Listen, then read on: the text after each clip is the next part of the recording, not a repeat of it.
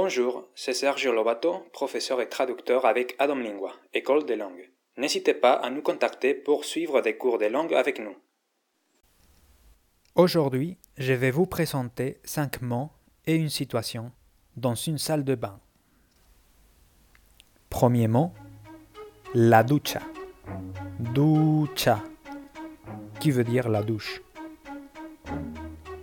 Deuxième mot, el champú.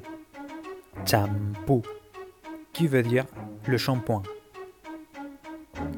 Troisième mot, el jabón. Jabón, qui veut dire le savon? Quatrième mot, la esponja. Esponja, qui veut dire l'éponge? Cinquième mot, la toalla. Toalla, qui veut dire la serviette. Voici la situation. ¿Quién está en la ducha? Es papá. ¿Tiene champú? Creo que no. ¿Tiene jabón? Creo que no.